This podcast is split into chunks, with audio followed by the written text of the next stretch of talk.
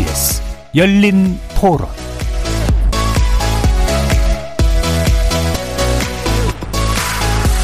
안녕하십니까. KBS 열린 토론 정준희입니다.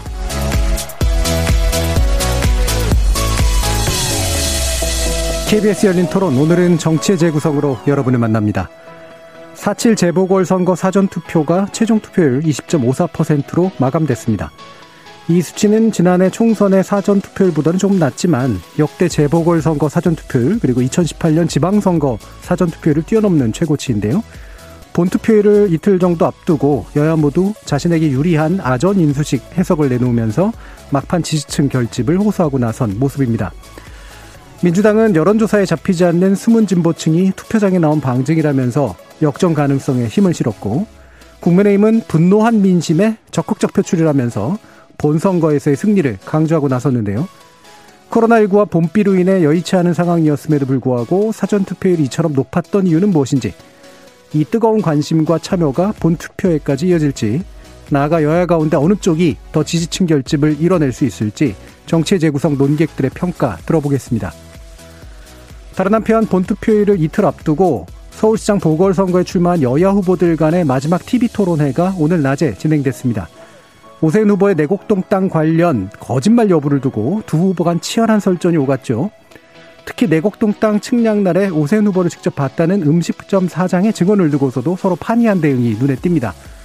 이어지는 2부에서 선거 막판 이슈로 떠오른 여러 가지 논란 살펴보고 표심에 미칠 영향 전망해보는 시간 갖도록 하겠습니다. KBS 열린 토론은 여러분이 주인공입니다. 문자로 참여하실 분은 9730으로 의견 남겨주십시오. 단문은 50원, 장문은 100원에 정보 이용료가 붙습니다. KBS 모바일 콩, 트위터 계정 KBS 오픈 그리고 유튜브를 통해서도 무료로 참여하실 수 있습니다. 시민 논객 여러분의 날카로운 의견과 뜨거운 참여 기다리겠습니다. KBS 열린 토론 지금부터 출발합니다.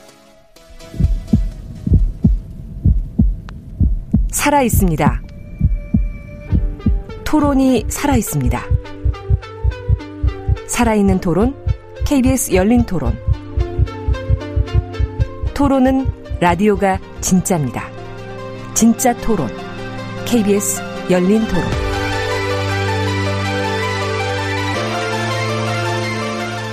정치를 보는 색다른 시선, 정치의 재구성에서 함께 해 주실 네 분의 논객 소개하겠습니다. 더불어민주당 장경태 의원 나오셨습니다. 안녕하세요. 장경태입니다. 이준석 전 국민의힘 최고위원 자리해 주셨습니다. 네, 안녕하십니까. 전 정의당 혁신위원이셨죠. 김준우 변호사 나오셨습니다. 안녕하세요. 자, 격주로 모시고 있습니다. 김성회 열린민주당 대변인 함께 하셨습니다. 네, 안녕하십니까.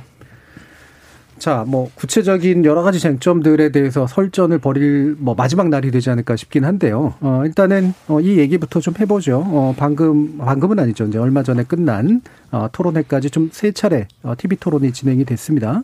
이게 이제 선거의 판, 어, 판세를 좀 바꿀 만한 흐름을 만들어냈을까 그렇지 않을까 궁금해지기도 한데요. 물론 이제 뭐 각자 보는 나름대로 좋게 평가를 하시겠지만 약간 냉정한 평가까지 좀 덧붙이시면서 이 TV 토론이 어떤 영향들을 미쳤을지 한번 내용을 좀 들어봐 보도록 하겠습니다.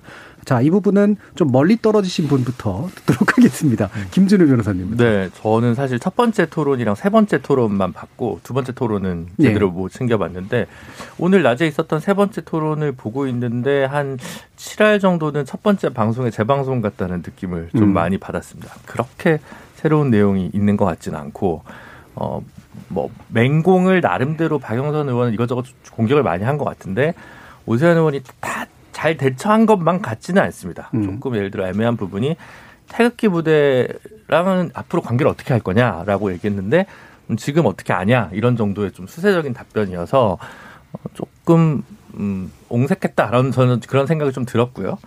어 그거에 뭐 이따가 이준석 최고위원께서 얘기를 해주실 거라고 생각을 하고 다만 현재 이제 결정적으로 그 토론을 통해서 뭐 구도가 완전 전변된다거나 그럴 모멘텀이 만들어지지는 않은 것 같아서 뭐 현재까지 열세로 알려져 있는 박영선 의원 입장에서는 거의 마지막 토론이었을 텐데 조금 더 아쉬움이 더 컸겠다라는 생각이 좀 많이 듭니다. 예.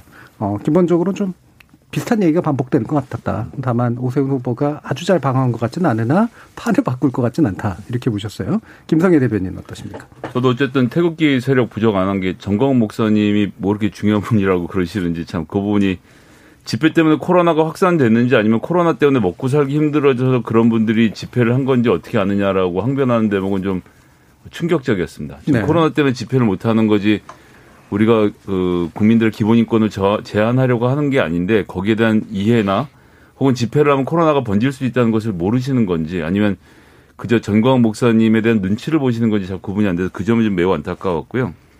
그 다음에 하나 또 좀 잘 이해하기 어려웠던 대목은 정비 지수제 폐지라고 공약이 나갔어요. 그러니까 뭐 어려운 얘기를 쉽게 하면 재개발하는데 점수 매기는 거 대신 네. 폐지해서 막, 막 하겠다라는 공약을 해놓고 완화라고 또 말씀 바꾸시는데 정확하게 정비 지수제를 이해를 못 하셔서 그런 말씀하시는 건지 공약에 대한 이해도가 낮은 건지 아니면 지금 생각이 바뀐 건데 바뀌었다는 걸 정확히 표현하지 못하는 점에서 좀 안타까웠고요.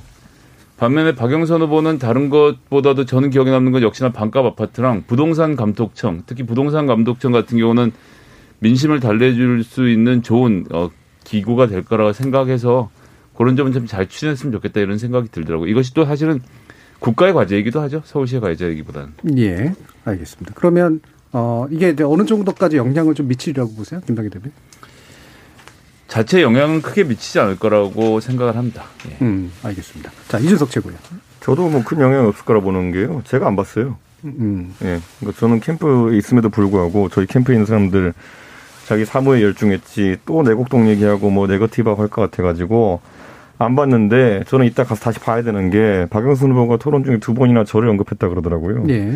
그래가지고 이제 후보에 대한 네거티브가 이제 또 부족한지 캠프의 미관말직인 이제 뉴미디어 본부장에게까지 네거티브 하시는 모습 보면서 정말 당황스러웠고 그 사실관계도 제가 또 나중에 짚어드리겠지만은 창동 차량 기지에 대해서 본인이 부적절한 말씀을 하셔가지고 실제로 우원식 의원과 노원인 지역구 의원들이 거기에 대해서 주민들한테 해명하느라 어, 고생하신 문자랑 그리고 그런 페이스북 글 같은 것을 제가 제 페이스북에 다 정리했는데요. 어, 공영방송에서 중계하는 TV 토론에 가셔서 어, 제 명예를 훼손하셨으니까 제가 일기장에 적어놓겠습니다. 일기장에만 적으시고. 아 근데 이준석 최고위원님 말씀 들으니까 이 토론 두 번이 왜 한 번으로 들었는지는 알겠네요. 네. 아, 그래도 이게 선거 때는 토론이 되게 중요한데 네. 너무 이렇게 캠프에서조차도 이 어차피 이기고 있는 거니까 토론 횟 수를 줄이겠다는 생각이 너무 드러나서 좀 저희가 민망합니다. 원래 알람이 이제 가동되는데 이거 뭐틀 때마다 네거티브하고 내곡동 얘기만 하고 생태탕 얘기만 하니까 저희가 뭐 나중에 하이라이트를 보지 저희가 다 보진 않겠다 이런 생각입니다. 예. 자, 장경태 의원. 그동안 TV 토론을 많이 거부해 오셨는데요. 뭐 사실 시간 끌기로 어, 이 오세훈 후보 측이 전혀 이 TV 토론 응하지 않으셔서 저희도 겨우겨우 이번 TV 토론을 잡았다는 말씀 드리고 싶고요. 좀 성의 없는 시간 때우기가 좀 많았다고 봅니다. 의혹에 대해서 전혀 해명이 안 됐는데 그동안 계속 저희가 이제 몇 차례 이 거짓말 이런 걸 떠나서 뭐 진실로 그럼 뭐 그동안 말 발뺌할 수 있다고 생각합니다. 아 그러니까 10분 양보해서 발뺌했다 할지라도 과연 이 주택국장의 전결이었냐 물어봤더니 거기에 대한 답변이 없어요.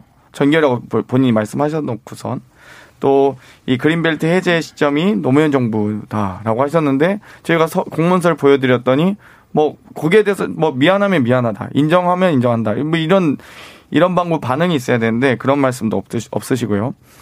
또 이 LX 그러니까 뭐 공공기관 근무자나 또이 이 경작 주민이나 혹은 또 생태탕 주인님이나 뭐 여러 이 소위 공통의 이 소위 이 소위 뭐 보신 분들이 어 측량하러 온 것들을 제보를 하고 계신데 뭐 이 부분은 안 갔다고는 이제 일방적으로 주장하시는데 뭐 어떤 알리바이가 전혀 있는 것 같지도 않고요.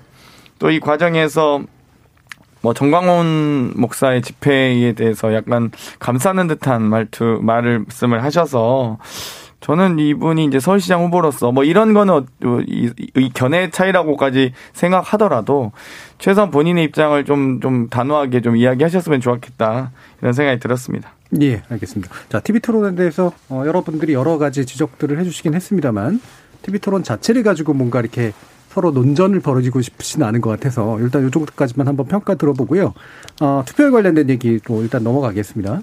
아, 사전 투표율이 이제 꽤 높았는데 저는 사실 이거를 누구한테 유리하냐 누구한테 불리하냐라고 대놓고 해석하는 거는 적어도 투표하신 분들에 대한 예의는 좀 아닌 것 같다는 생각이 좀 들어서 그냥 이 배경으로 어떤 민심들이 좀 움직이고 있다라고 생각을 하시는지 그리고 본투표하고 연관성 정도는 어떻게 된다고 보시는지 정도로 이야기를 풀어보면 좀 어떨까 이런 생각이 좀 들어요. 장경태 의원 한번 말씀 주시죠.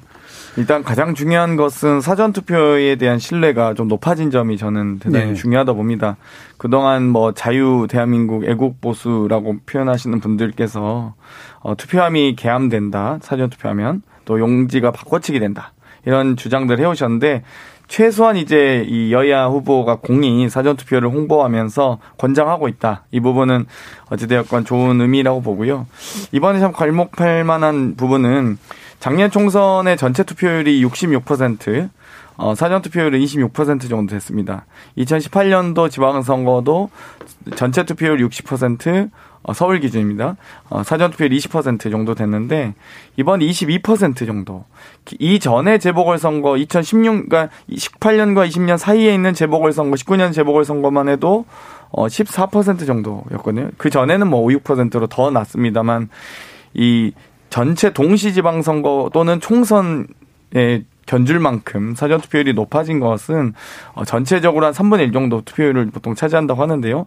저는 좀 더 이 제도가 정착되는데 이번 선거가 매우 큰 기여를 했다고 생각합니다. 예. 그럼 선, 가산점 선거에 대한 어떤 일부의 불신 같은 것들이 해소가 되는 걸 보여준다 정도인데 어, 이게 이제 어느 정도 투표장으로 이끈 동력에 대해서 나름대로 해석은 좀 해주시면 어떨까 싶어요. 뭐 여야에 대한 유리 어떤 음. 해석은 안 하시면 좋겠다고 예. 해서 제가 더 예. 그랬는데요.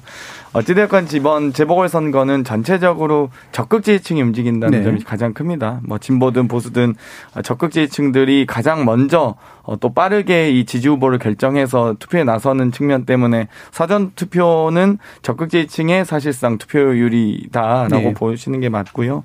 이제 마지막 최종까지 보고 결정하시는 분들이 이제 뭐 진보의 소극 지지, 뭐 보수의 소극 지지, 또 중도층의 네. 참여가 얼만큼 되냐에 따라서 전체 투표율이 결정되는데 어, 이 부분이 아마도 이 막판 변수를 어떤 가늠하는 잣대가 되지 않을까 보고요.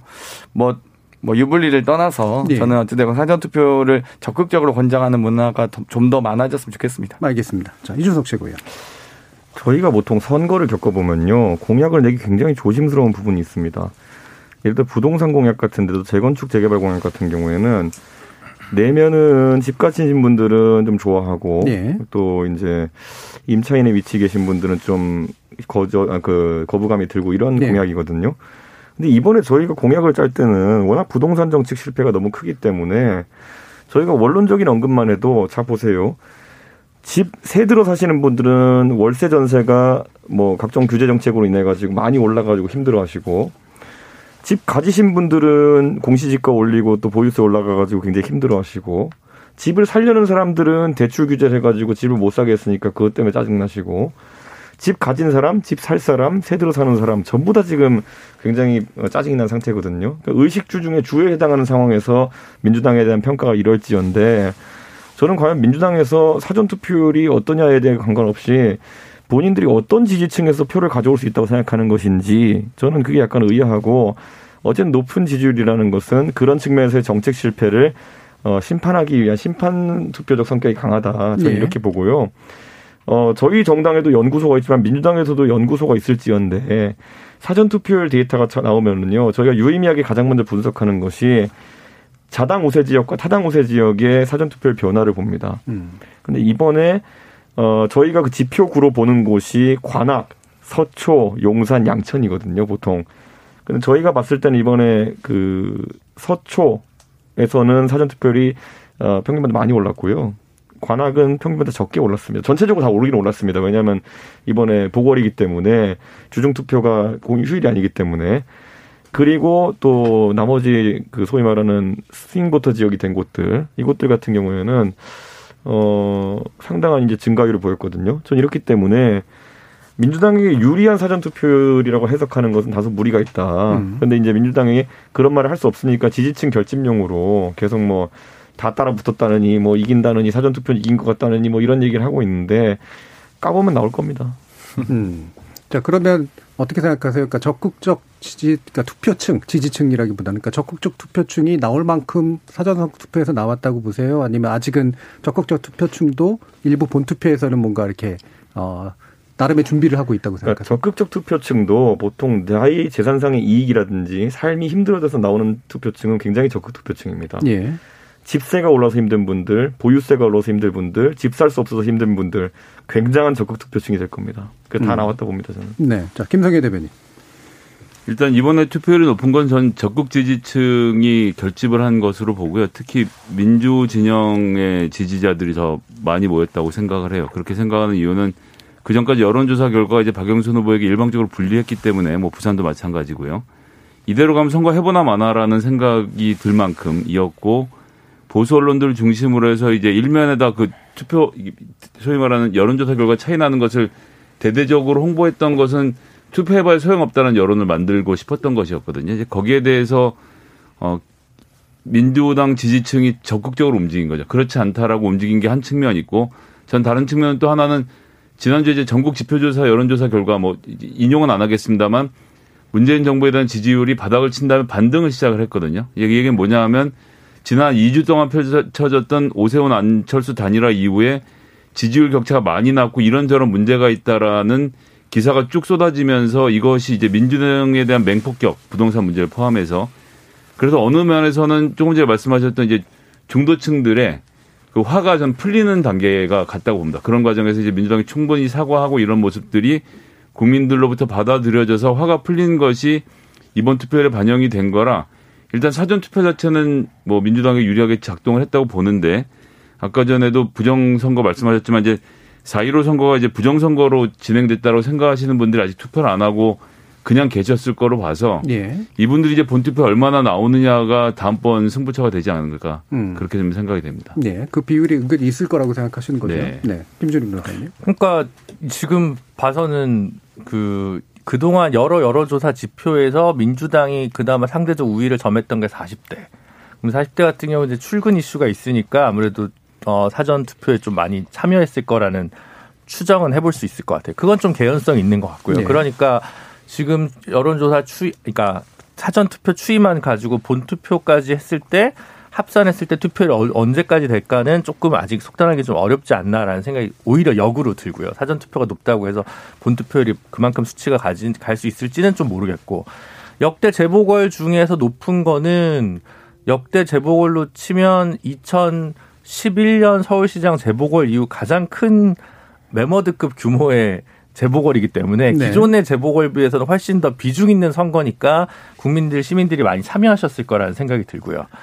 그다음에 많이들 비과학적이라고 얘기하는데 작년부터 일어난 이 코로나와 이제 벚꽃 놀이를 갈 수 없는 어떤 이 이슈가 네. 실제로 국민분들을 집에서 이렇게 집 앞에 있는 투표소로 좀 나들이 하는 효과가 저는 있다고 생각하거든요. 근데 그걸 비 왔는데요. 그 토요일 비 왔기 때문에 더더욱 벚꽃놀이 안 가고 가까운 투표소를 찾았다는 거죠. 이런 자연적인 요소도 항상 몇 퍼센트 정도 작동을 한다고 생각하는데 그래서 뭐 이제 그래서 아직은 뭐 그 이거 가지고는 결론까지는 어쨌든 알 수 없는 거기 때문에 어 김성애 최고위원 말씀하신 대로 어 여태까지 나온 여론조사 결과에 비하면 만약 금 금요일과 토요일 투표한 것만 개표하면 조금 그거보다 민주당과 국민의 후보가 좀, 어, 좀, 좀 좁혀진 걸 수는 있겠지만 그게 지지율 변화 추이와 연동되는 것인지에 대해서는 저는 잘 모르겠다라는 음. 게 솔직한 심정인 거고요.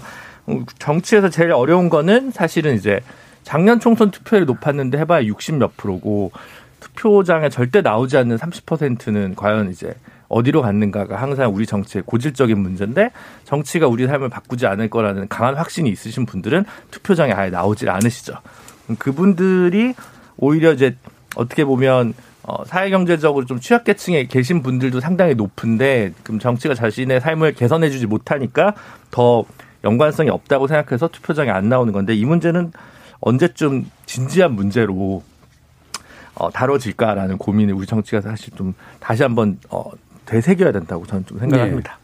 이 사전 투표 뭐 저 개인적인 그냥 생각을 말씀드리면 어 저는 사전 투표를 매번 하거든요. 하는 이유가 본 투표나 무슨 일이 벌어질지 몰라 가지고 일단 먼저 할 수 있을 때 해두는 게 좋다 이런 생각으로 이제 하는데 너무 많은 의미를 사전투표에 막 부여를 해버리니까 기분이 좀 나빠지더라고요. 그러니까 내가 하는 사전투표 의미를 왜 저런 식으로 이렇게 뭐 이를테면 어떤 지지층 어떤 뭐 이렇게 다 의미는 있겠지만 그래서 이게 또 약간 동원 경쟁처럼 이렇게 좀 음. 돼서 이게 마치 이제 어떤 것의 선행 지표인 양, 그 다음에 그리고 나서 뭔가 이렇게 어떤 진영에 되게 유리하거나 불리한 양 이런 식으로 되는 것들은 좀 이제는 좀 이렇게 그 의미가 크게 있지 않지 않나라는 생각도 좀 있어서. 맞습니다. 저도 예. 수요일 날 부산 재판이 있어서 사실 토요일 날 예. 투표하러 갔거든요. 저는 원래는 본 투표에 하는데 이번에는 음. 사전 투표했어요. 그러니까 예. 지지, 그러니까 투표율을 올리고 싶은 마음도 있었고 어, 적극적으로 참여하는 모습을 보여주고 싶은 마음도 있어서 좀 음. 그래서 그건 그런데다가 좀 동원 말씀을 하셨는데 저는 민주주의는 기본으로는 동원이라고 생각을 합니다. 네. 오히려 뭐 개개인의 자발적인 시민들이 투표에 참여한다 이렇게 말을 하지만 정치는 원래 정당을 중심으로 조직적으로 진행되는 게 맞거든요. 그래서 음. 주변에 있는 사람들을 동원하고 조직해서 토론하고 투표하러 가서 누구를 찍게 만드는 행위 자체는 그건 전 민주주의의 한 훈련이기 때문에 좀 긍정적으로 볼 수도 있다 이렇게 생각을 합니다. 예. 저는 근데 제가 이제 예. 아까 진행자 하신 말씀 중에서 결국 사전 투표의 의의에 대해서 저도 비슷한 생각인데 투표 방식에 대한 대안이 돼야 되는 건데 지금은 사전 투표와 본 투표에서 표심 차이도 나고 있고 그건 일정한 음모론 때문이기도 하고 뭐가 또 있냐면은 지금 우리가 사전 투표를 본 투표보다 한 4일, 5일 일찍 실시하는 이유가 관외 사전 투표 같은 경우에는 투표함을 네. 이송한 투표 용지를 이송하는 시간이 걸리기 때문에 그것을 충분한 시간을 보장하기 위해서 하고 있는 것인데 이게 이 사이에 상당한 민심의 변화가 생길 수도 있는 것인데 음. 그것을 반영하지 못한 형태로 진행되고 있습니다. 그래서 작년에 이제 제가 치렀던 총선을 바, 예, 비교를 하자면은 선관위에서 주최하는 총선 지역구에서 1회 토론이 벌어지기 벌어지고 방송되기 전에 사전 투표가 시작된 것도 있습니다. 그렇기 때문에 유권자에게 충분한 어떤 공약이라는 거에는 정보가 전달되기 네. 전에 선거운동 기간에 한복판에다 그 어, 투표를 하게 하는 것은 보장된 선거 기간을 다 지키지 못하는 상황이라고 생각하거든요. 그래서 저는 어쨌든 사전 투표가 지금까지 성공적으로 그 단일 명부라는 것을 통해 가지고 잘 시행되고 있으니까 앞으로는 보완해서 본 투표 같은 경우에도 단일 명부제를 시행할 수 있으면 좋겠고요. 이 말은 어느 투표소에나 갈 수 있다는 얘기입니다. 네. 그리고 두 번째로는 그 이송에 걸리는 시간이나 이런 것들을 과도하게 잡아먹지 않도록 개표를 꼭 원래 주소지로 가서 개표해야 되느냐. 현장에서 개표해서 전, 전자적으로 결과만 전송하고 실물은 나중에 보내드리지 않느냐. 여러 가지 좀 대안이 있어야지만 더잘 잡지 않을까 아, 그건 싶습니다. 국민의힘에서 엄청 반대할 것 같은데요. 그러니까 제가 국민의힘에서 반대 그런 유튜버는 제가 다 처리하겠습니다. 아, 네. 그러니까 투표의 기능성을 충분히 다 높이는 방향으로 네. 만들어 보는 게 더 좋은 방향 아니겠죠? 뭐 이에 더해서 지금 네. 그 재외국민 투표 같은 경우에도 네. 그 투표용지 실물을 계속 전송해야 되는 문제가 생기는데 저는 이런 부분 같은 경우에는 신뢰만 확보되면 충분히 할 수 있는 부분이 있을 것이다. 음. 그리고 재외 국민 투표 같은 경우에도 그 해당 지역에서 영사관이 설치된 곳 등에서만 투표를 할수 있거든요. 근데 그렇게 하기에는 예를 들어 미국이란 땅은 너무 넓습니다. 네, 투표권을 보장받기 위해 가지고 7시간 차 타고 가야 된다? 이거는 개선이 필요한 거거든요. 좀 고민을 해봐야 될 것 같습니다. 네, 한글태요. 뭐, 일단 재외국민까지 고민하시는 부분도 어, 네, 좋은 것 같고요. 근데 이제 이 유불리를 해석함에 있어서 사전 투표에 대한 음. 뭐 저는 이제 유권자들 혹은 국민들께서 뭐 크게 기분이 안 나쁘셨으면 좋겠다. 음. 뭐좀 부탁드리고 싶은 게 첫 번째는 이 진영 간의 기세 싸움은 충분히 또 민주주의의 장이기 때문에 네. 서로 유리하게 해석하고자 하는 부분은 있습니다. 그래야만 또 소극적인 이 지지층들이 또 투표장에 나오는 견인하는 효과도 있고요. 어, 또 이 그동안 이제 저희 민주당에서 사전투표를 좀 더 유리하다고 이 주장하는 것 자체가 그동안 이제 사전투표에 대한 태도 사전투표에 대한 권장 이런 것들이 이제 누적되다 보니까 아무래도 뭐 이게 자꾸 이 뭐 부정투표다 부정선거다라고 의혹을 제기하는 쪽보다는 저희는 기본적으로 사전투표를 좀 신뢰하자. 그리고 또 이 직장 노동자라든지 학생 주부 등 워킹맘 등 여러 이 투표 본투표에 참여할 수 없는 어려우신 분들이 많거든요. 그렇기 때문에 이분들이 최대한 이 투표의 어떤 이 권리를 보장받기 위해서 사전 투표를 저희가 보장하는 것 측면도 있기 때문에 이런 부분에 대해서 좀 더좀 좀 양해를 구하고 싶다는 말씀 드리고 싶습니다. 예. 아까 좀 이따 현수막 얘기할 때도 드리겠지만 음. 선관위가 너무 통제를 한 게 가장 큰 문제라고 생각을 합니다. 예. 14일이란 선거운동 기간에 몰아놓고 이 안에 다 해결을 하라고 하니 바람, 기획, 폭로 이런 것으로 음. 선거가 점철이 됐는데 미국 같은 경우는 도어락이라고 하죠. 이제 집집마다 두드리는 걸 1, 2년 전부터 하거든요. 그래서 음. 모든 유권자들 만나고 정책을 충분히 설명해서 우편 투표도 2, 3주 전에 다 해서 뭐 그런 어떤 단일한 이슈의 투표가 흔들리지 않는데 우리나라는 선관위가 이 모든 것을 통제하면서 단일한 이슈로 투표를 할 수밖에 없는 상황을 만든 이 자체가 문제라는 점에서 저는 사전 투표를 뭐, 뭐 이런 저런 문제가 아니라 이 선거운동 기간을 폐지하고 좀 다른 선진국들처럼 정상적인 정치를 할 수 있는 계기가 좀 만들어졌으면 좋겠습니다. 예. 음, 지금 말씀하신 내용들까지 쭉, 쭉 모아보면 확실히 저도 뭐 이 부분은 개인적인 동의도 하는 부분인데, 그러니까 우리는 선거를 좀 지나치게 선거 자체가 부정한 것처럼 보는 경향이 좀 분명히 있어요. 그 안에서 벌어지는 갈등이나 아니면 여러 가지 경쟁이나 이런 것들이 이제 민주주의에 굉장히 중요한 요소다라고 하는 관점에서 선거운동 자체를 좀 긍정적으로 좀 볼 필요가 있는데 그렇지 않고 자꾸 가둬두고 이제 가리려 하고 이런 측면들은 분명히 있겠죠. 제가 가장 좀 황당한 것이 선거 때 저도 이제 막 지하철 가서 인사를 하고 이렇게 네. 하잖아요. 그러면은 지하철에 인사하고 주민들한테 악수하고 이렇게 하면요. 주민들이 잘 모르시고 이렇게 말씀하시는 음. 분들이 있어요. 너 평상시에도 이만큼만 하면 내가 찍어준다 이래요. 네. 평상시에 그렇게 하면 바로 잡혀갑니다. 평상시에 제가 안 하고 싶어서 안 하는 게 아니라요. 평상시에 네. 지하철역 네. 가가지고 제 이름 달린 옷 입고 인사하고 막 악수하고 이러면서 음. 이런 듣고 그러잖아요. 여러 의견이 있는데 국회의원분들이 하기 싫어가지고 법을 그렇게 만들어놨다는 얘기가 수사 같은데요. 이게 되게 본인들이 고생하기 싫어서. 오해이신 게 아마 지역의 그 아니 이준석 의원은 영선이니까 그 얘기를 하실 수가 없고 아니, 아니, 지역에 있는, 있는 의원들이 더 자기 몸 고생하기 더 싫어서 스스로 묶어놨다는 게 아니, 지역에 제가 볼 때 유력한 여의도 항상 그 오해하세요. 정치 인들은 선거 때만 나와서 저런다 이러는데 그렇죠. 네. 선거 아닐 때 그러고 다니면 잡혀갑니다 저희. 아니 네. 오죽할 게 없으면 트럭 타고 다니면서 노래를 부르겠습니까? 네. 고쳐야죠 진짜. 이건 네. 바꿔야 됩니다. 네. 장경태 의원의 입장에서는 어떠세요? 뭐 일단은 제가 이제 초선이지만 예. 국회의원이 생각한 것 이상으로 정말 바쁩니다. 바쁘죠. 그래서 네. 일단은 기본적으로 회의가 많고요. 그리고 사실 저도 공부를 해야 되는데 자료 검토할 시간이나 여러 가지 뭐 조사할 시간도 필요한데 뭐 그것 플러스해서 또 지역에 있는 현안들도 챙기다 보면 뭐 제가 보기에는 어, 뭐 하루에도 한, 한 3, 4일씩 밤 거의 새다시피 혹은 국회에서 자는 경우도 허다하거든요. 그래서 아마 이제 거기에 선거운동까지 하라고 하면 아마 뭐 잘 모르겠네요. 이제 예. 국제 아무래도 이 의정 활동이 제대로 될 수 있을까 이런 생각이 들고요. 한편으로는 이제 그래서 더욱더 이 대면 접촉을 할 수 있는 기회들이 좀 더 많아졌으면 좋겠어요. 그러니까 음. 말씀하셨듯이 이준석 최고가 지역에서는 뭐 당의 후보 이름이나 뭐 정당 기호가 들어간 어떤 점퍼를 입을 수는 없지만 각 당을 의미하는 색깔 있는 점퍼를 입거나 해서 많이 인사를 다니긴 하거든요. 그래서 근데 아무리 다녀도 아무리 뭐 성에 안 차시는 것 같아요. 예. 네.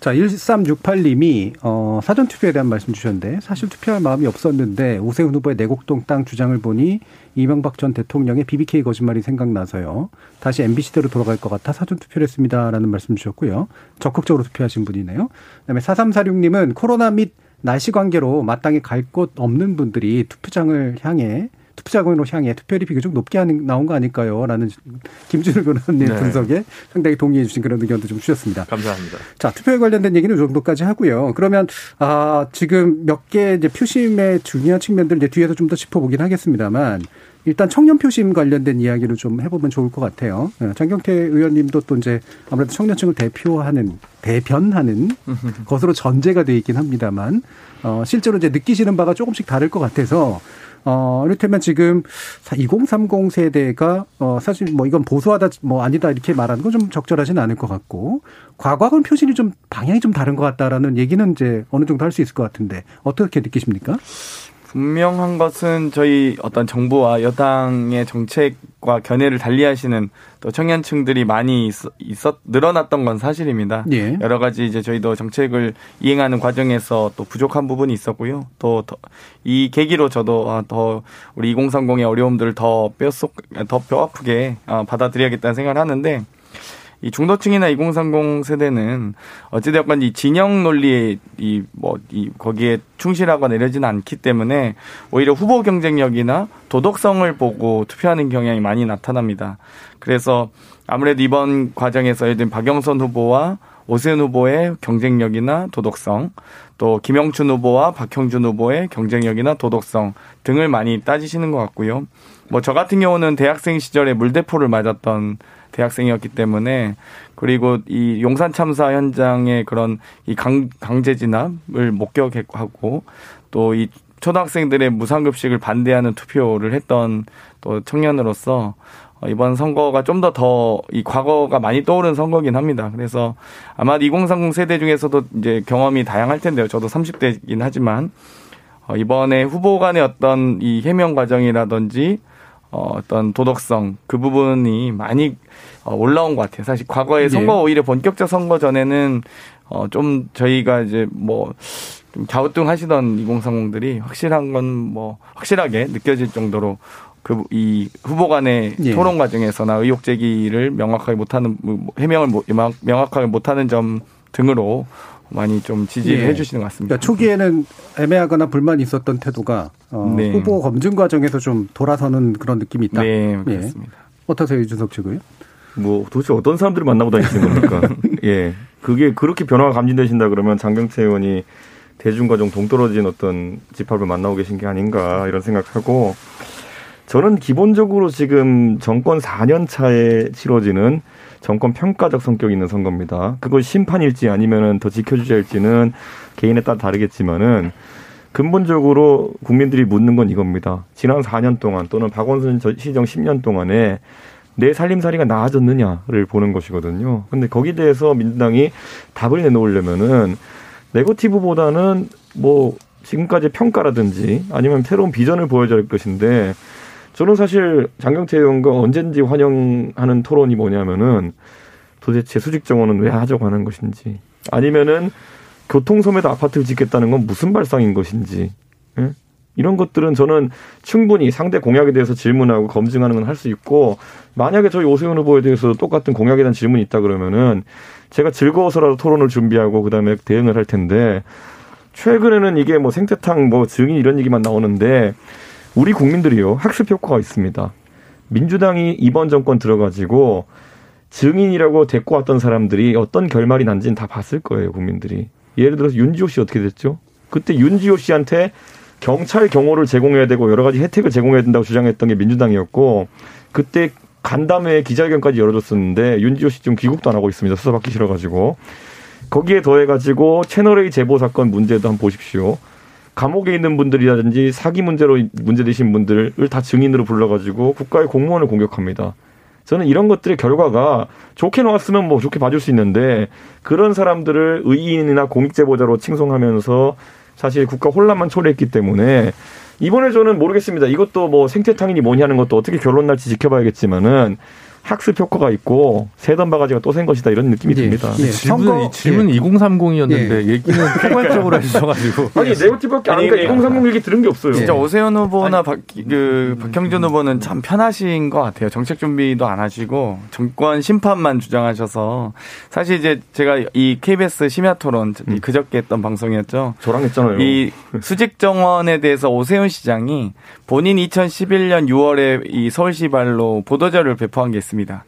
그 당시 수직 정원을 자기가 적극적으로 유치하겠다. 본인이 시행한 정책도 기억하지 못하는데 뭐 관측도 기억 못할 수는 있긴 하지만 그래서 기억 앞에 겸손한 예. 것도인지도 모르겠지만 어찌됐건 이 정책 논쟁을 저, 저도 환영합니다. 우리 당의 후보들 뭐 이 박영선, 김영춘 후보가 많은 공약들을 제시했고요.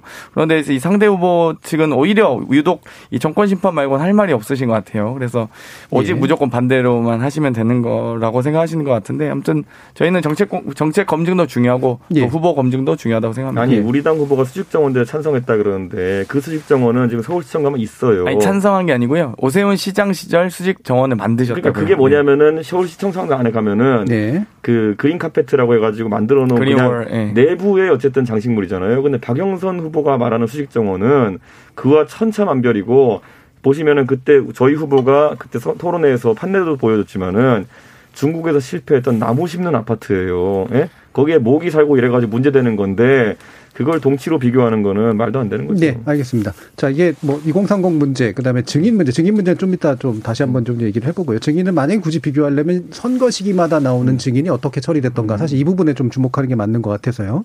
그 부분 뒤에서 좀 논의해보고 어, 윤석 최고위원이 그냥 어, 그 2030에 대해서 얘기한 부분은 그냥 3977님의 의견으로 아마 뭐 좀 뒷받침하면 되지 않을까 싶은데 서울시장 후보를 내선 안 되는 민주당이 LH 사건을 덮기 위해 16년 전에 확실치 않은 증언을 내세워 오세훈 후보를 비판하고 있습니다. 물고 늘어지는 형태. 안쓰럽기까지 합니다. 후보를 내선 안 되는 민주당의 너무나 뻔뻔스러운 태도에 국민의 한 사람으로서 이젠 환멸을 느낍니다라고 하는 그런 의견으로 제가 볼 땐 정리가 되지 않을까 싶습니다. 자, 다시 넘어가서요. 어, 김성애 대변인 보시기에 예, 지금 어, 좀 젊은 층이나 뭐 세대별로 좀 나누기에는 뭐 여러 가지 좀 사실 여론조사 지표라든가 뭐 투표율이라든가 이런 것들 봐야지 좀 알긴 합니다만 그러니까 결국 주관적으로 얘기할 수밖에 없는 측면들은 좀 있긴 있는데 일부 세대별 어떤 성향의 어떤 바뀜이라든가 또는 지지세의 바뀜이라든가 이게 선거 와중에 좀 일어나고 있는지 아니면은 애초에 보여지던 그런 모습 그대로 가는 것 같은지 어떠세요? 저는 뭐 이제 아까 전에 뭐 물대포 맞으셨다 그러는데 저는 경찰이 때리는 쇠파이프에 맞고 맞으면서 학교를 다니던 세대였는데 그때도 보수적인 분들이 되게 많았어요. 그러니까 네. 20대라고 해서 진보 보수가 진보로 쏠리거나 보수로 쏠린다고 생각하지 않고 다만 어떤 시대에 어떤 쪽이 더 큰 목소리를 내느냐의 차이 정도가 전 존재한다라고 생각을 해서 지금 20대가 보수화됐다라고 말하는 건 나 때는 말이야라고 말하는 그냥 이 아저씨들의 이야기에 불과하다고 생각하고요. 지금 청년들의 고민은 결국 이제 주거와 취업 이렇게 두 가지에 와닿아 있다고 생각을 하는데 코로나 문제 해결에서 있어서나 이 취업 환경을 바꾸는 것에 있어서 문재인 정부의 전 역할이 있었다고 생각하고요. 주거와 관련돼서는 조금 전에도 말씀드렸습니다만 박영선 후보도 주거 대전환 얘기를 하고 있는데 기본적으로는 땅값 빼고 아파트 지어서 어, 땅값 오르는 걸 고려하지 않고 아파트에 살겠다는 사람들을 수용하는 것으로 점점 범위를 넓히고 있지 않습니까? 행복주택도 그렇고 그렇게 해서 지금 지금과 예전에 뉴타운 오세훈 방식의 뉴타운들에서 싹 밀어버리고 아파트 싹 지어서 돈 벌자는 방식이 아니라는 것에 많은 국민들이 동의하고 있고 거기에 걸맞은 정책을 내놓은 만큼 저는 2030도 각자의 편의와 판단에 따라서 움직일 거라고 생각을 합니다. 예, 김준우 변호사님. 근데 그런 것 좀 토론하면 좋을 것 같아요. 그, 그전 박원순 시장 때도 청년주택 곳곳에 만들고 대학가 근처에 건물 만들면 지역 주민들 임대차로 먹고 사는 주민분들이 그거 설치하는 거 엄청 네. 반대하고 음. 그러니까 전국 곳곳에서 몸살을 앓고 있거든요. 청년주택 다 공급한다고 얘기를 하는데 그 문제 어떻게 풀 거냐. 실제로 그런 얘기 안 해요. 실제로 그냥 뭐 서로 한다고 하고 공약은 서로 굉장히 그 그러니까 20, 30대는 어떻게 생각할 거냐면 아, 그냥 둘 다 좀 현실성 없는 공약을 너무 많이 퍼붓네라는 생각을 하지 않을까 싶고 그냥 민주당을 찍던 청년 세대 같은 경우는 아, 근데 찍어도 되나라고 해서 투표장에 갈까 말까를 고민할 거고 국민의힘을 지지하던 20, 30대는 그냥 계속 지지를 하지 않을까 저는 그렇게 좀 보거든요. 그래서 어 민주당 입장에서는 왜냐하면 지난 총선이 제일 큰 기준이고 그리고 뭐 20, 30대뿐만 아니라 전반적으로 봐도 2010년에 오세훈 후보가 서울시장 선거 이겼을 때 당시를 거슬러 올라가면 그때도 구청장 선거랑 광역의회 선거에서는 민주당이 이겼고요. 그 후로 11, 11년 재보궐 선거, 12년 총선, 14년 지방선거, 16년 총선, 17년 대선, 18년 지방선거까지 서울 선거에서 민주당이 다 이겼습니다. 그럼 12년 만에 지금 폐색이 짙은 선거를 한다는 거는 어 굉장히 사실은 민주당한테 유리한 운동장에서 왜 이렇게 열의가 됐는가에 대해서 사실 좀 어, 되짚어 볼 필요가 있겠다. 민주당 입장에서는 특히 뭐 내년 대선 준비해야 되고 지방선거를 다시 준비해야 되니까.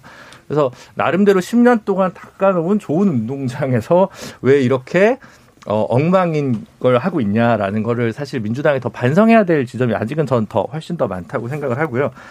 근데 이제 그 양쪽 모두 찍어야 될 이유를 반드시 막 보여주고 있지는 않은 것 같다는 생각이 드는 게 정의당 당원들 무슨 당원들은 정의당 지지층에 대한 여론조사를 보면 한 20, 30% 정도, 20% 정도는 오세훈 후보를 찍을 수도 있다고 얘기하고 네. 3, 40%는 박영선 후보를 찍을 수 있다고 생각하는데 3, 3 40%는 모르겠다라고 답변하고 있거든요. 네. 그러니까 그런 그 유동층이 분명히 좀 존재하고 있는 게 이번 선거여서 그분들이 투표장에 가느냐 마느냐가 사실 결정적인 차이가 아닐까 싶은데 그걸 네거티브만으로 견인해낼 수 있을까? 저는 거기에 대해서 좀 의문부호가 붙습니다. 네. 자, 5391님은 여당은 오만과 독선으로 독단적인 행보를 보였음에도 부동산 포함 주요 정책에서 실패를 거듭했습니다. 이번만큼은 책임을 지고 자중하는 게 옳다고 봅니다 라는 의견 주셨고요. K8112 7481님은 투기 못 잡았다고 투기꾼 찍을 수 없고 도둑 못 잡았다고 도둑놈 찍을 수 없습니다. 국민의힘이 투기에서 정말 깨끗하다고 자신할 수 있는지 여당을 비판할 자격이 있는지 묻고 싶습니다라는 또 의견도 주셨습니다. 어, 선거 시기이기 때문에 굉장히 자르젠 듯한 그런 발표를 지금 하고 있습니다. 어, 뭐 제가 막, 막 보고 막 하는 건 아니고요. 이게, 이게 좀 균형들이 좀 잡혀진 어, 견, 견해들이 좀 나오고 있는데요. 자, 이 부분에 대해서 뒤에서 좀 더 이제 논의를 해봐야지 될 것 같은데 어쨌든 우리 앞에서의 논의 자체는 지금의 아, 사전 투표 이제 이틀 남 정도 남은 그런 기간 동안 과연 이제 큰 대세가 바뀔 수 있는 것인가라는 그런 부분들에 관련된 논의를 좀 진행을 해봤고요. 어, 2부에서는 이제 몇 가지 논란들 좀 짚어보면서 어, 정치적으로 이게 의미가 좀 있을지에 대한 이야기 좀 더 나눠보도록 하겠습니다. 지금 여러분께서는 KBS 열린 토론과 함께하고 있습니다. 토론이 세상을 바꿀 수는 없습니다. 하지만 토론 없이 바꿀 수 있는 세상은 어디에도 없습니다.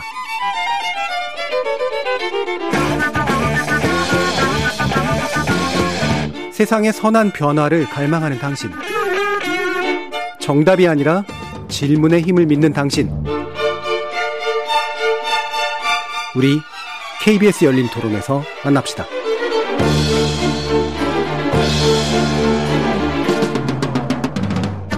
KBS 열린 토론 올해 코너 정체 재구성 함께하고 있습니다.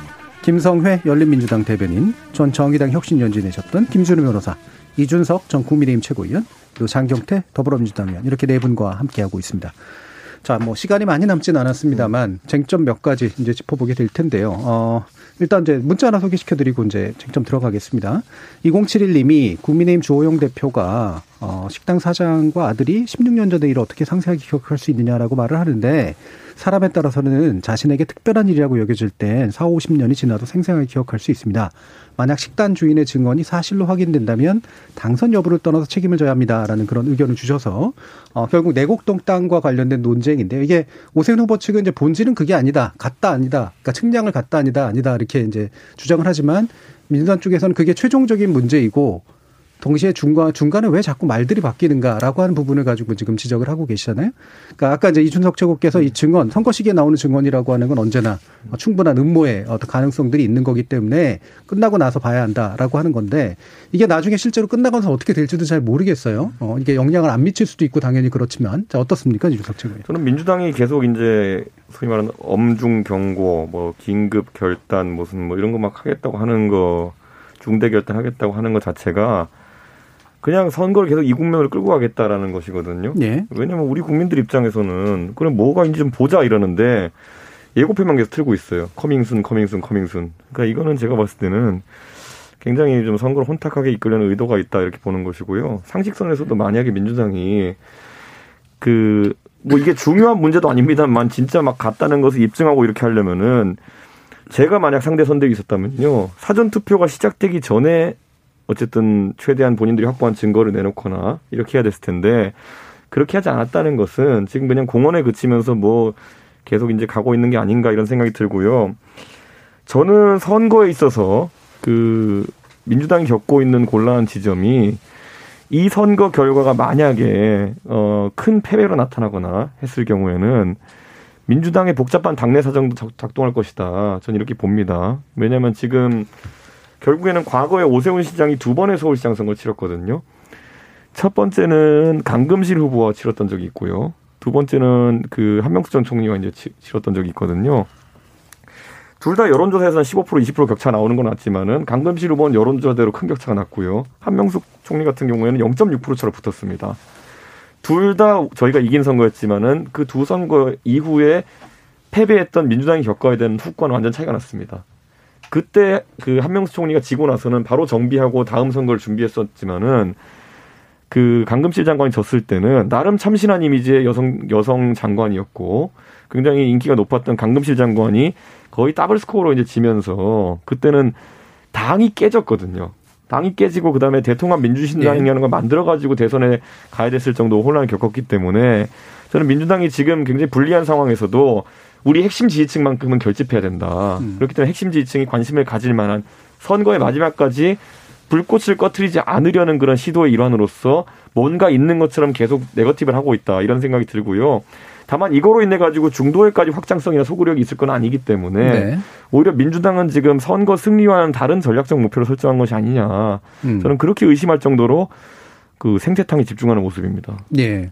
사실 뭐 이 부분은 이제 더 다른 분들 음. 얘기 들어보겠습니다만 저는 의혹에 대한 정치적 평가와 그 이후에 대한 어떤 판단은 다를 수 있다고 생각을 하거든요. 예. 네. 근데 이 부분이 이제 지금 당에서는 그러니까 지금 국민의힘 쪽에서는 그다지 심각한 문제가 아니기 때문에 어, 그리고 벌 증거도 별로 없는 것 같고 실체성도 없는 것 같기 때문에 사실은 중요하지 않다고 보시는 것인지 아니면은 어느 정도 논란이 될 만한데 표심에 영향을 안 미치는 것 같으니까 그냥 괜찮다고 보시는 건지 이 부분이 좀 헷갈려요. 이 이야기는 이미 뭐 열흘이 넘게 숙성된 이야기입니다. 네. 근데 표심에 아주 뭐 대단한 변화를 준 것 같지는 않고 음. 그것이 저희가 뭐 자만해서가 아니라 기본적으로 아까 제가 말씀드렸던 이거는 정권 4년째에 대한 평가적 성과인데 네. 평가를 위해서는 지금 만약에 정책에 실패가 좀 있다고 한다면은 이렇게 해서 더 잘하겠습니다라는 새로운 비전을 제시하든지 아니면 지금 성과를 수치로 홍보하든지 이런 게 있어야 되는데 네. 그걸 못하는 이상 결국에는 민주당 지지층을 결집시키는 데 네거티브가 활용될 수 있겠지만은 네. 실망한 국민들을 되돌리는 선까지 가지 못할 것이다. 그래서는 민주당이 선거 전략상 왜 이런 걸 자세를 취하는지가 네. 저희 입장에서 약간 의아한 것이고 저희 입장에서는 반대로 거꾸로 정책 토론을 하고 싶습니다. 예를 들어 아까 제가 뭐 수직 정원 같은 대표적인 걸 얘기했지만은 박영수 후보의 뭐 재건축 재개발 공약이라는 것이 예. 공원에 그치지 않기 위해서 그런 것을 검증하고 이런 절차를 겪고 싶은데 토론만 나가면 하여튼간 생태탕 얘기만 하고 있으니까 저희가 뭐 어떻게 해야 될지 모르겠습니다. 네, 장경태요. 저는 뭐 이번에 이 주호영 원내대표가 콧노래를 부른다든지 뭐 요세훈 박형준 후보를 후보로 선출하는 모습 보면서 이 벌써부터 국민의힘의 오만 DNA가 작동하는 것이 아닌가 하는 생각이 듭니다. 사실 이번에 이 생태탕 뭐 먹었냐 먹었냐 측량했냐 측량 측량 현장에 갔냐 안 갔냐 이 부분은 그냥 본인이 본의 아니게 장인의 땅이 개발 이익이 좀 있었다 이렇게 인정하면 뭐 사실 여기까지 안 왔을 거거든요. 근데 심각하게 본인 스스로 좀 키운 측면이 있다 이렇게 말씀드리고 싶고요. 이 사실 이 몰랐다라고 시작한 이 거짓말이 계속 자기의 거짓말을 해명으로 메꾸려다 보니까 어뭐 이 뭐 일단 몰랐다고 했다가 국장이 했다고 했다가 또 서울시위에 속기록 공개되니까 또 노무현 대통령 때 한 거라고 했다가 또 2009년도에 오세훈 서울시장 신청에 이명박 대통령 허가가 또 공개되니까 아 또 뭐 측량하지도 못했고 뭐 오래된 땅이라서 몰랐다. 그러니까 이러다 보니까 지금 측량하러 간 것에 대한 제보자들이 수도 없이 나오는 거고요. 이 생태땅 이 가게까지도 거론되는 거 아니겠습니까? 생태땅 먹었냐 안 먹었냐까지 거론되는 것 자체가 선글라스 끼고 백바지에 이 빼르가모 구두 신는 것까지도 이 모든 다수의 제보자가 나타나는 것이기 때문에 좀 오히려 후보가 좀 캠프에서 이런 거는 사실 이제 리스크 관리 해주셨어야 되는데 후보가 그냥 깔끔하게 인정하고 갔으면 이렇게까지 오래 안 끌었을 겁니다. 아마. 예, 김준우 변호사님. 저는 네가티브를 해도 민주당이 선정적이진 않더라도 다른 방식의 네가티브를 할 수 있었을 거라고 생각하거든요. 네. 왜냐하면 오세훈 시장의 그 지금 캐치프레이즈가 첫날부터 능숙하게잖아요. 그러면 과거의 시정 운영 경력이 있고 운영 경력에서 상대적으로 단점이거나 과라고 평가받을 수 있는 혹은 논쟁 지형이 될 수 있는 지점을 다시 가지고 얘기할 수도 있을 것 같거든요. 아라뱃길 사업이라던가 뭐 세빛둥둥섬 혹은 동대문 디자인 플라자의 사실 뭐 목적, 운영 실태, 뭐 그와 그 때문에 생겨난 세수의 뭐, 뭐 손해라든가 이런 부분들 가지고 한번 논쟁을 좀 해봄직도 했을 텐데 그런 부분들은 이야기해보지 못하고 계속 요 내곡동 문제에만 너무 포커스가 맞춰지다 보니까 좀 지지층 외에 있는 분들한테는 좀 피로감이 좀 심하지 않았는가.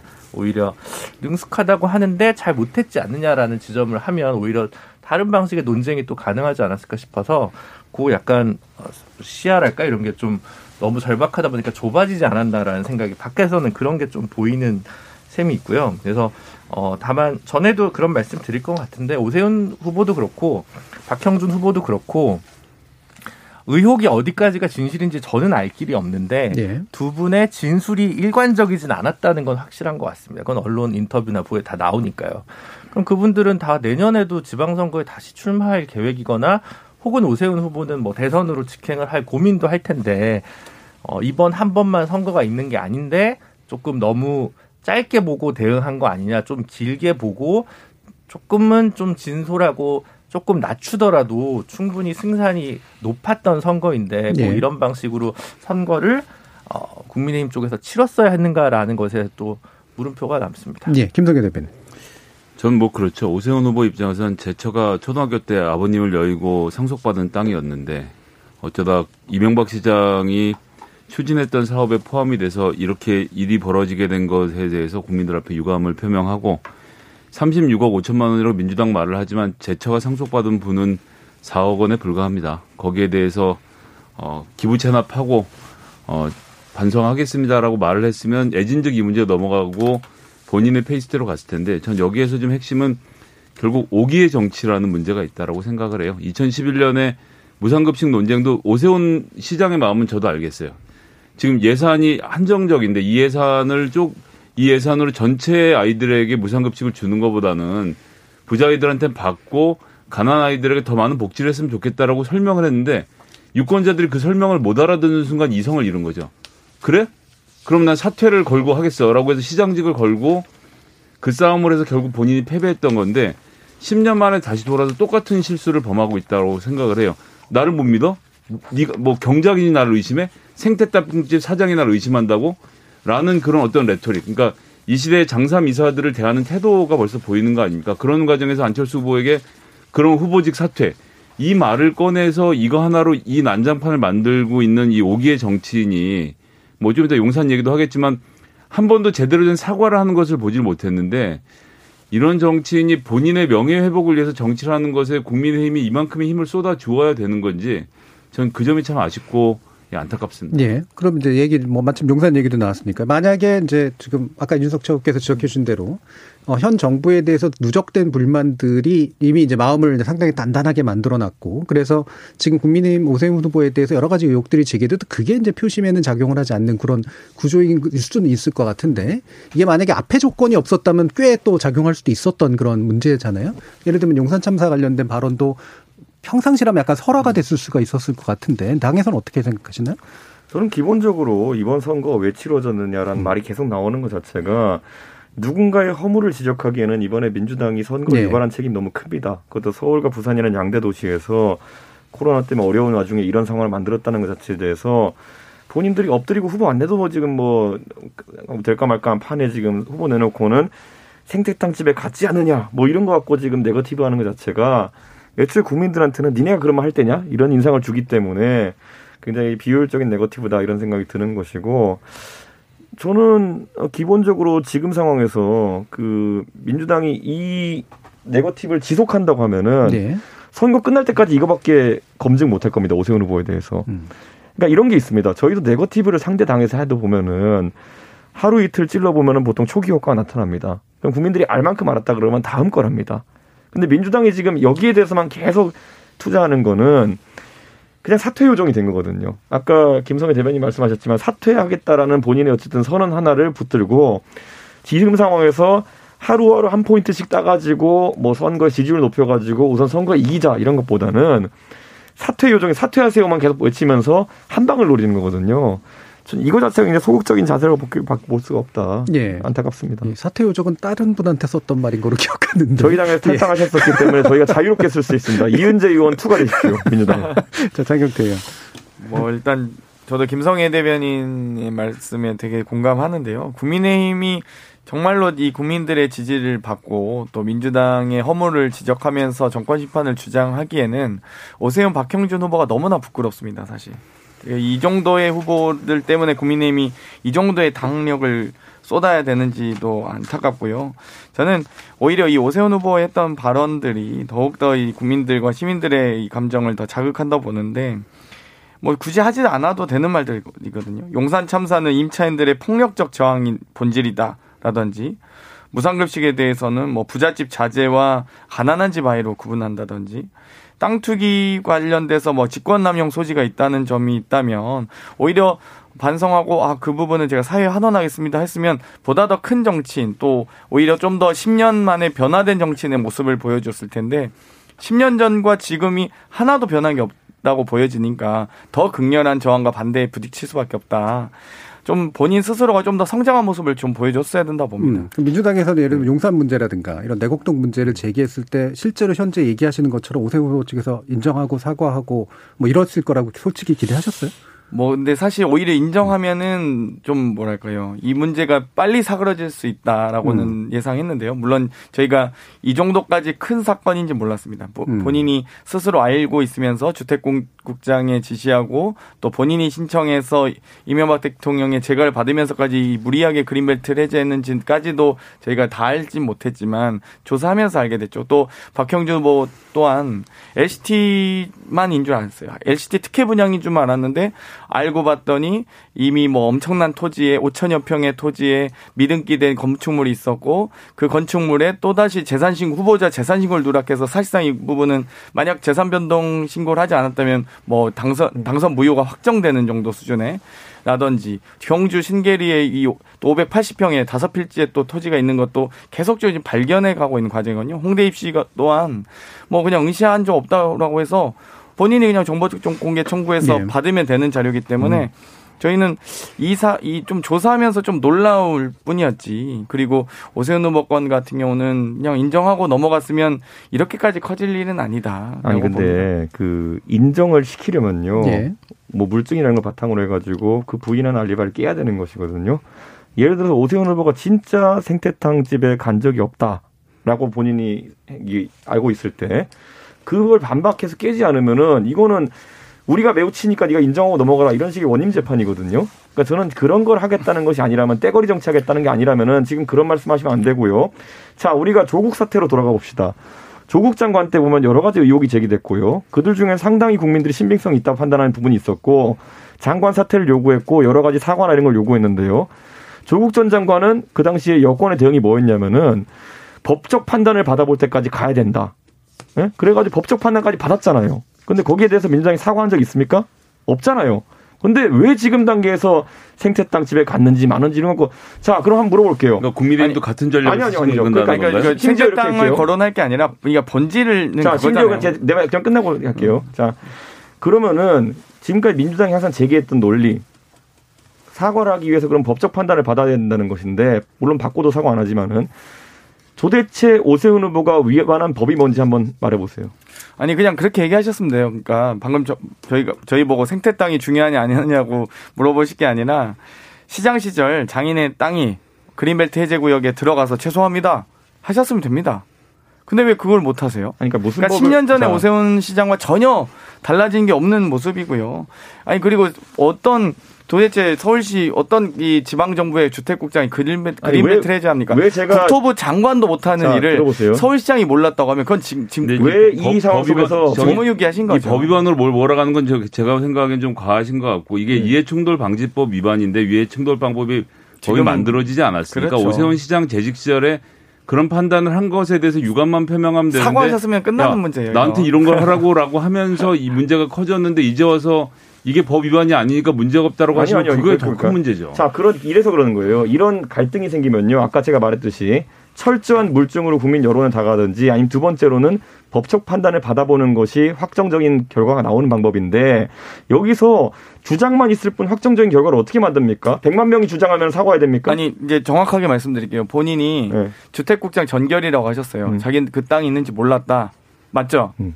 근데 주택국장 전결로 그린벨트 해제 됩니까? 위임 전결 되잖아요. 그리고 그 당시에 위임 전결 됩니까? 그린벨트 해제 구역에 대한 설명을 본인이 직접 하셨습니다. 그 사진도 있고 장 의원님 답만 해주세요. 자, 그 서울시에 국토부 장관도 못하는 거예요. 서울시에 이거는. 위임 전결 있습니까 없습니까? 자, 요거는 그린벨트 해제는요. 세부적인 문제로 들어가는 국토부 장관도 못합니다. 자, 이게 상황 상황적인 것들을 얘기하려면 뭐 예를 들면 이거 그럼 검찰이 수사하라는 소리야? 라고 또 얘기할 수 있는 거기 때문에 이게 똑같은 비유들이 다 아닌 것 같아요. 그래서 지금 상황 윤리적인 문제를 일단 제기하고 있는 거니까 그 부분에 대한 나머지 분들의 한번 의견 들어보죠. 김진우 변호사님. 그러니까 저는 정무적으로 음. 민주당에서 지난주 한 화요, 수요일 정도에 앞으로 남은 일주일들은 어, 모든 네거티브를 중단하고 어, 다르게 국민에게 다가갔습니다라고 오히려 태세 전환을 먼저 했으면 좋지 않았을까라는 생각이 좀 들어요.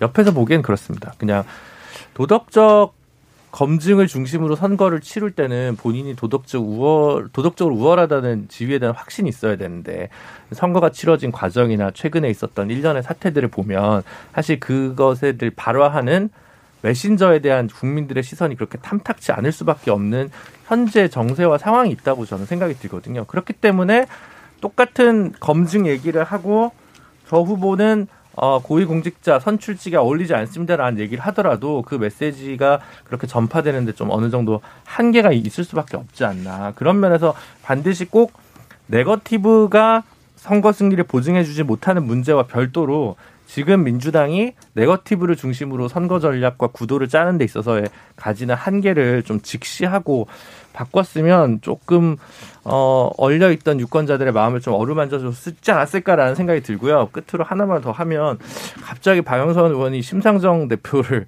소환해서 정의당도 도와줬으면 좋겠다라는 메시지를 갑자기 아무 맥락 없이 뭐 전화를 한번 하셨다고 하는데 던지셨는데 사실 정의당 입장에서는 작년 선거제도 개혁 과정에서 총선 과정에서 위성정당 문제와 관련해서 굉장한 충돌이 있었고 그 후에 양당 간에 그에 대한 어떠한 제대로 된 정치적 의사소통이나 교환이 없었습니다. 근데 그런 상황에서 갑자기 선거 때 되니까 갑자기 도와달라는 취지로 이렇게 얘기하는 것이 정치적 윤리나 도의에 맞는가 저는 그것도 좀 한번 어, 되묻지 않을 수 없습니다. 네, 아니, 원래 그런 사람들이에요. 김성애 대변인.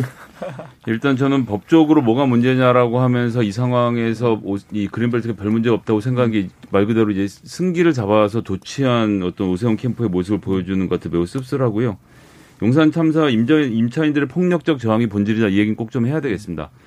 여기 그 돌아가신 희생자 중에 이상림 사장님은 그 당시에 71세였어요. 도대체 그런 노인이 무슨 폭력을 얼마나 행사하길래 경찰 특공대까지 투입해서 했어야 됐는지 알 수 없고 그리고 31조짜리 용산 재개발 부도낸 사람이 바로 오세훈입니다. 111층짜리 무슨 빌딩을 세우니 어쩌고 해서 이 허영심을 불러 이렇게 하다가 이번엔 또 강남 재개발 일주일 만에 다 풀겠다. 정비 지수제는 폐지하겠다.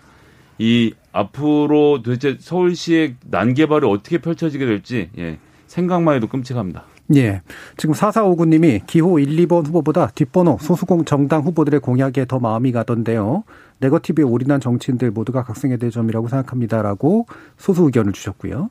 1006님은 현 2030 세대에게는 각 당의 정책이나 후보의 됨됨이보다 그들이 접한 현실 그리고 그들이 중요하게 보는 주제 바로 정의와 공정을 더 눈여겨봅니다.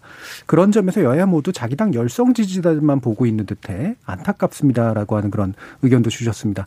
어, 시간이 많이 남지는 않았습니다만 어, 선거 이제 이틀 앞두고 나서 뭐 선거를 마지막에 이렇게 치릅시다라는 그런 얘기를 하는 것보다는 어 이런 얘기들을 해보는 게 좋을 것 같아요. 지금의 이제 선거 구도상 사실 어떤 거는 영향을 주고 어떤 거는 영향을 못 주지만 제가 아까도 말했지만 다른 선거 구도에서는 사실 또 영향 주고 영향을 못 주고 하는 게 달라지잖아요. 어, 결국 각 당이 현재 선거를 치르는 그런 과정에서 이후에 정치 일정하고 연관시켜 봤을 때 도대체 민심의 방향을 어떻게 읽고 있는지 이 부분에 대한 이야기를 좀 마무리를 좀 짓고 싶거든요. 이 부분 장경태 의원부터 한번 들어보겠습니다. 일단 가장 중요한 것은 코로나 위기를 극복하는 시장이 좀 나왔으면 좋겠습니다.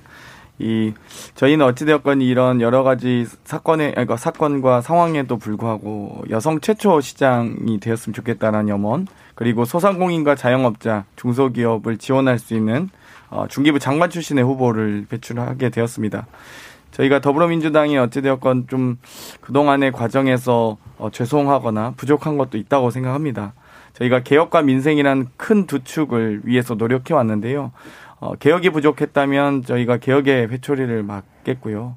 민생이 부족했다면 민생의 회초리를 맞아야 된다고 생각합니다. 하지만 그 회초리가 결코 국민의힘의 면죄부가 되어서는 안 된다고 생각합니다.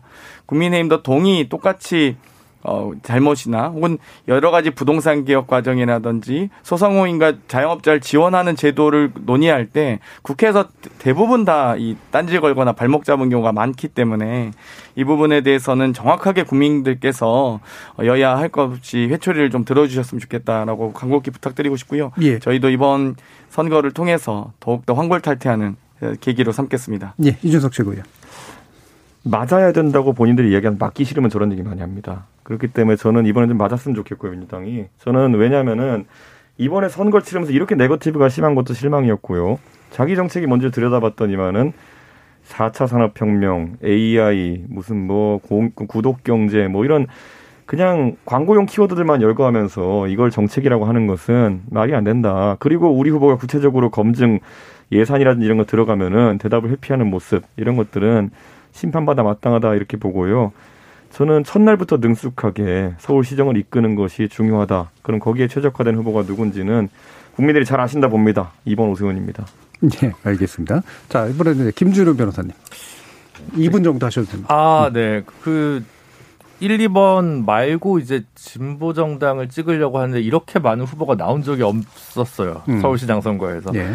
근데 이제 두각을 뚜렷하게 나타내는 후보도 뭐 잘 안 잡히는 것 같아요. 다 낮은 지지율을 아직까지는 점하고 있어서 뭐 이제 뭐 기본소득당 후보도 있고 팀 서울 후보도 있고 민중 아 진보당 후보도 있고 그다음에 어 미래당 후보도 있고 이제 뭐 진보 후보가 여럿이 있는데 보통 이제 진보 정당의 정책이 이제 우리 사회의 다음 정책들을 보는 어떤 뭐죠 미리 보는 예습하는 네, 네. 그런 이제 텍스트인데 어 이번 아주 아주 막 흥미진진한 정책보다는 되게 약간 강론 정책들을 그렇죠. 좀 많이 냈더라고요 이번에 예.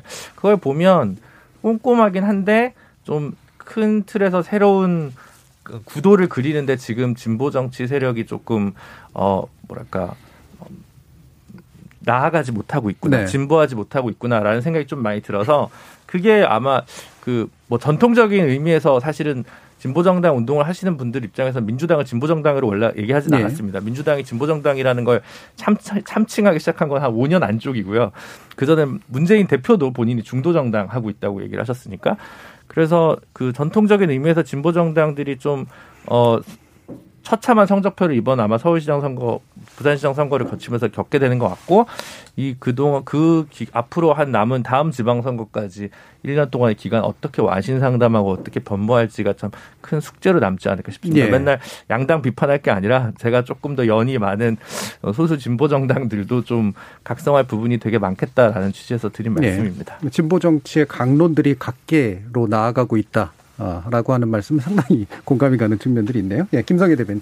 뭐 네거티브 얘기 안 할 수가 없는 선거였다고 생각을 합니다. 음. 그리고 네거티브를 하다 보니까 이렇게까지인가 싶은 생각이 들어서 오세훈 뭐 후보 얘기 많이들 하셨으니까 그렇다 치고 박형준 후보는 지금 LCT 같은 경우는 자녀들이 부동산을 사는데 3천만 원 넘게 받을 복비를 안 받고 지나가다 우연히 만나서 아래 위층을 사줬다 이런 얘기를 믿으라고 하는 거고 홍대 입시 같은 경우는 시험을 안 봤다고 하다 딸의 기억이 흔들린다고 하는데 홍대에다 전화 한 통만 하면 입시를 했는지 안 했는지 가르쳐 주겠다고 하는데 전화를 못 하고 있고 그다음에 제가 가장 요 최근에 깜짝 놀랐던 건 2012년에 유재중 후보가 사실 그 당시에 성추문으로 해서 삭발하실 때만 해도 저는 에이 어떻게 저런 짓을 하나라고 생각을 했어요. 이게 기획 미투 아닙니까? 직접 피해자가 나타나서 얘기를 했는데 결국 피해자 주장했던 이분 무고죄로 징역형까지 선고받고 법정 구속됐다가 집행유예로 풀려나서 이번에 인터뷰를 다시 하시면서 여러 가지 말씀들 하신데 이게 알고 보니까 이 공소시효가 남아 있더라고요. 음. 그러면 이것이 올 하반기에 이 수사와 관련된 내용들이 펼쳐지면 이게 국민의 힘에게 양 후보가 전부 다 큰 짐이 될 것 같은데 이런 국면 아 저는 지금이라도 좀 해소를 할 부분들은 해소를 해야 된다는 생각이 계속 듭니다. 그래서 네거티브로 볼 게 아니라 검증의 단계에서 국민들의 관심을 가져 주셔야 된다는 말씀드리겠습니다. 예. 그러면 해소할 것은 해소했으면 좋겠다는 구체적으로 어떤 것들을 얘기하시는 건가요? 이미 늦었죠. 뭐 사실 안철수 후보나 이현주 후보가 나왔으면 좋았겠다 싶은 생각이 들 지경으로 특히 박형준 후보의 이런 문제들은 그냥 유야무야 넘어갈 수 없게 된 문제라고 보여져서요. 예, 여기에 대해서는 국민의힘이 지금 이 문제를 결단하지 않으면 이것이 결국 대선에 엄청난 큰 부정적인 영향을 미치겠구나 하는 생각이 드네요. 예, 이번 선거로 끝나진 않을 것이다. 네. 예, 이런 생각을 얘기하셨습니다. 자, 그럼 KBS 열린 토론 월요일 코너 정체 재구성 어, 재보궐선거 이전에는 아마 마지막 이제 토론이 될 것 같긴 합니다만 뭐 충분히 할 말씀 다 하셨는지는 모르겠습니다. 아쉬움은 나누시겠죠. 하지만 이 정도로 마무리하겠습니다. 오늘 토론 함께 해 주신 장경태 더불어민주당 의원, 이준석 전 국민의힘 최고위원, 그리고 김준우 전 정의당 혁신위원, 격주마다 뵙고 있는 김성애 더불어 열린민주당 대변인 네 분 모두 수고하셨습니다. 감사합니다. 고맙습니다. 감사합니다.